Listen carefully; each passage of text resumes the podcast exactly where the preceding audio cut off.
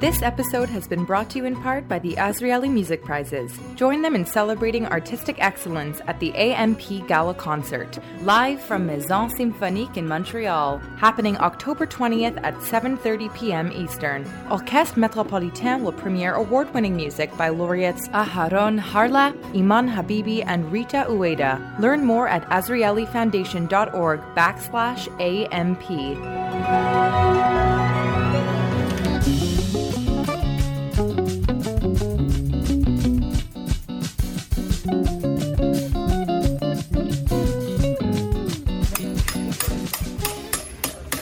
I could use tools, but I'd rather take a, fra- a fragile approach. Do what you gotta do.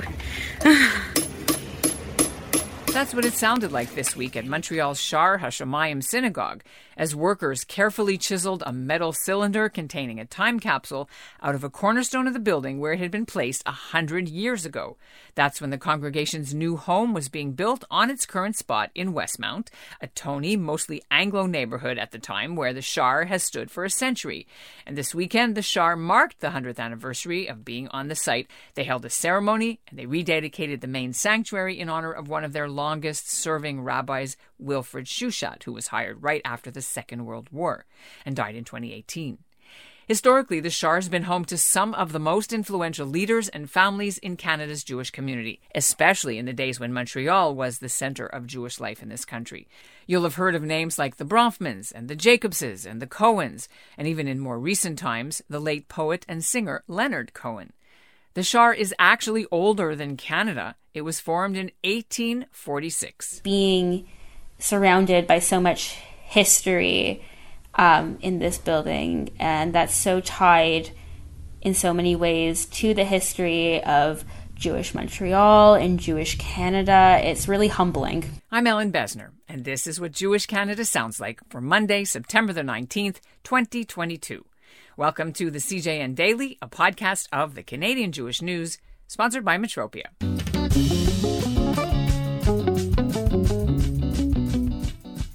And so, what was in that long forgotten time capsule from 1922, placed there by members who had just finished sending their sons to fight in the First World War and had survived the Spanish flu, but long before the Holocaust and long before the State of Israel was founded? They likely could not have imagined the changes in the world in the intervening hundred years when their time capsule was discovered.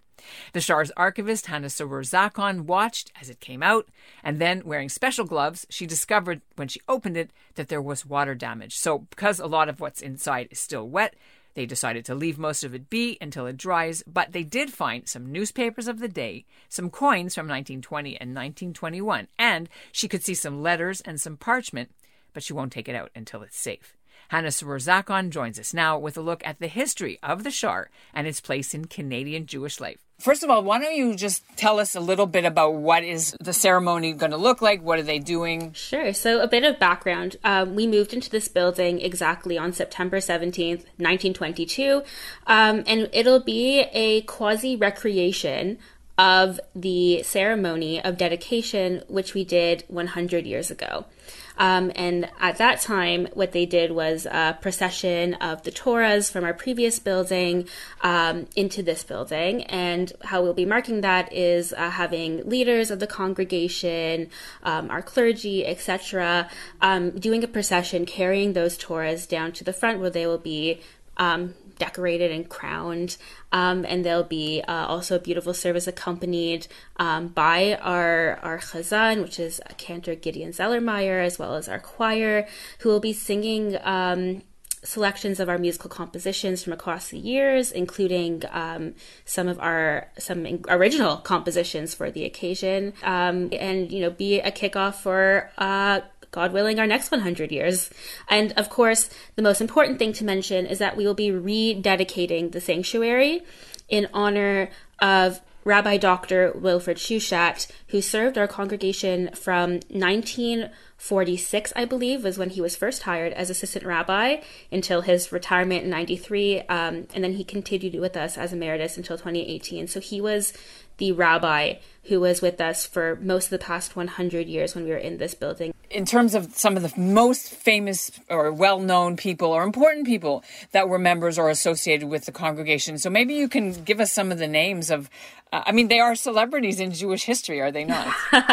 well, of course, the first one that always comes to mind for everyone is Leonard Cohen, who did, in fact, grow up in the synagogue. His grandfather and his great grandfather, as well as one of his uncles, all served as presidents of this congregation.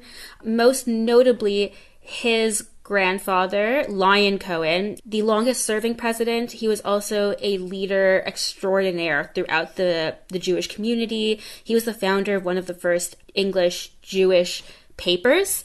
He was uh, a founder of the Jewish General Hospital, the uh, United Talmud Torahs, and was a real community builder. He was the very first president of Canadian Jewish Congress.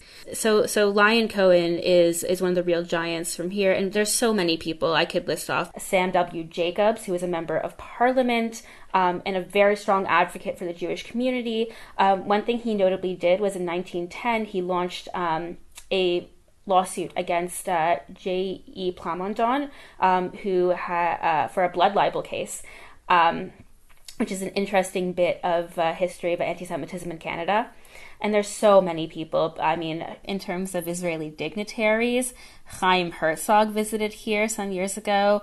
Um, many years ago, about a hundred years ago, Chaim Weizmann came here and he had dinner with our rabbi then, who is Rabbi uh, Dr. Herman Abramovitz.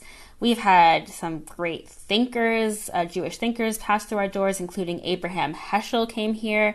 And one of my favorite pieces of uh, trivia is that Solomon Schechter visited here. But it also uh, speaks to the fact that it is the oldest Ashkenazi synagogue in Canada. Yes. The Spanish and Portuguese, of course, was the first one for the Sephardi community. Where did this synagogue founders come from? What are their origins? Sure. So, so the synagogue was founded in 1846, actually as a breakaway congregation from the Spanish and Portuguese, which at the time was the only synagogue. Um, and this was founded by Jews of English, German, and Polish background who were seeking to um, pray according to their own tradition. So they uh, formed their own congregation, which was in fact initially called the English, German, and Polish Congregation. Original title. They they were seeking, you know, to actually pray in the Ashkenazi tradition. They, for the first years, were in a building on St. Constant Street, um, and they continued to build. Ended up on McGill College in 1885, which was our home for good part of 35 years. And then we moved into this building where we currently are um, in 1922. And here's a little interesting bit uh, of, uh, of history. They had the synagogue uh, founders had, uh, when they were looking to move to a new building from the McGill College location, uh, prior to World War One, had actually purchased a plot of land which they had to sell for financial reasons following the war. But that plot of land later became the site of the Montreal Forum, where uh, the Habs played for many, many years. Uh, so, uh, uh in another timeline, that could have been the home for the synagogue. also, architecturally, the building itself has some very important historic heritage uh, features. Maybe you can talk about some of them, including the cornerstone that you're researching now. So, this building, interestingly enough, our synagogue building is physically the biggest synagogue in Canada. Um, and at the time of its construction, it was considered one of the most beautiful synagogue buildings in, in Canada, and it was a real um, attraction for people to come visit. And um, one of the very first important people who came to see the synagogue was Rav Kook from Israel.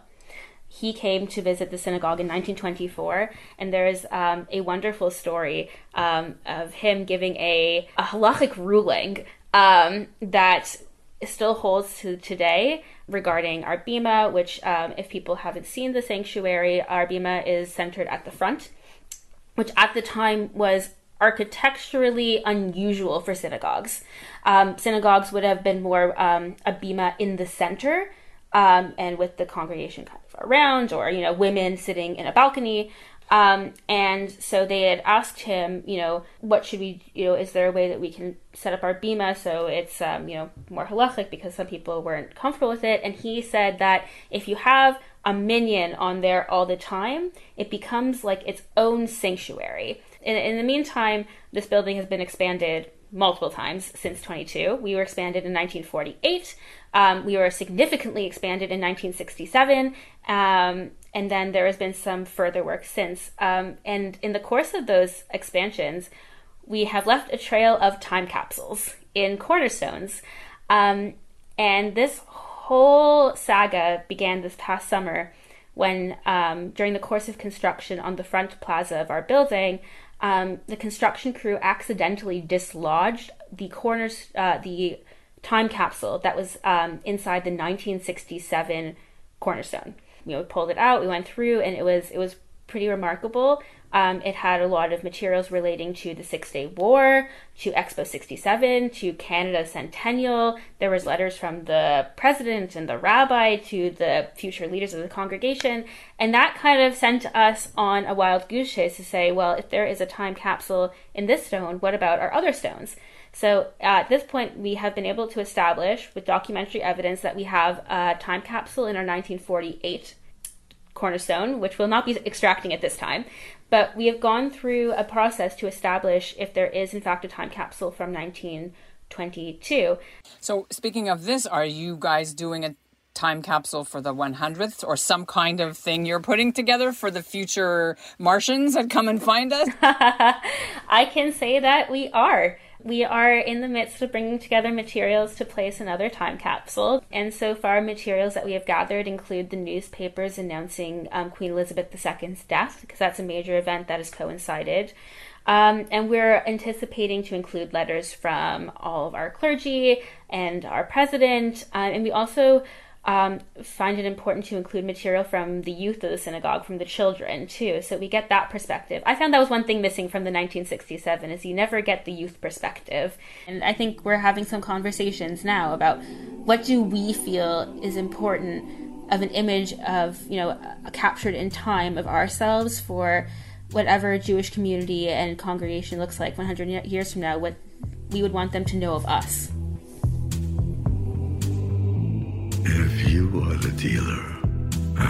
The game. If you are the healer, means.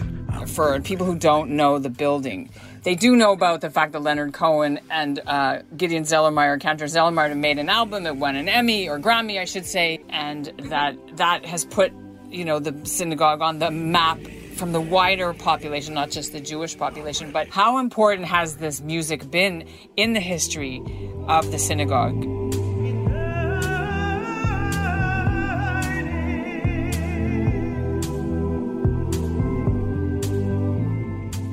We have a very strong musical tradition dating back a long time. We've always had some pretty remarkable uh, cantors here, and of course, Gideon Zelermyer is a remarkable cantor. Um, we have a history of original compositions. We had a music director that was here with us for 25 years. His name was Stephen Glass, and we use a lot of his original compositions till this day. And we even uh, I hear in conversations with people from other synagogues using um, the compositions that have been composed for our congregation. But we do have a very very strong and an old musical tradition. We have a choir still. Um, and the choir still features um, importantly as part of our weekly services. Um, and what's especially nice here is um, our high holiday services are pretty pretty remarkable from a musical standpoint. They they're always really really beautiful and very moving to to listen to. What's your favorite part yourself of the building? Uh, what is my favorite part? That that's a hard question. There's so much. I think I have more favorite items and favorite papers than I do have favorite locations. okay, tell me your favorite item so far. One of your top ten. I'll tell you two of my favorites. First one um, was one early paper I found, which was the synagogue's air raid protocol from World War II. Um, which uh, essentially boiled down to that, well, if they bomb us, um, we can't do anything. There's nowhere to hide. um, another really interesting one that I came across recently was um, a seating plan for um, the memorial service that we held here in 1966. 19, 1976 for um, following the um, Munich massacre. It was one of the very first public memorial services held. It was held one week before the Montreal Olympics opened. And the reason we held it here um, in collaboration with the rest of the Jewish community was because, of course, the Olympics Committee refused to hold a minute or moment of silence for the Israeli athletes who had been murdered in the, in the Olympics in Munich. So we held a service here, um, which was attended by 2,000 people, I believe, um, including the um, Israeli delegation of athletes, relative of of people of those who were murdered um, or survived the Munich massacres, and we had the the seating plan from that, which I found really really striking, um, and also in some ways uh, moving that we held the service here, and quite sad that that the Olympics obviously took them years and years, uh, wouldn't have done it this themselves, and it had to come from within the Jewish community.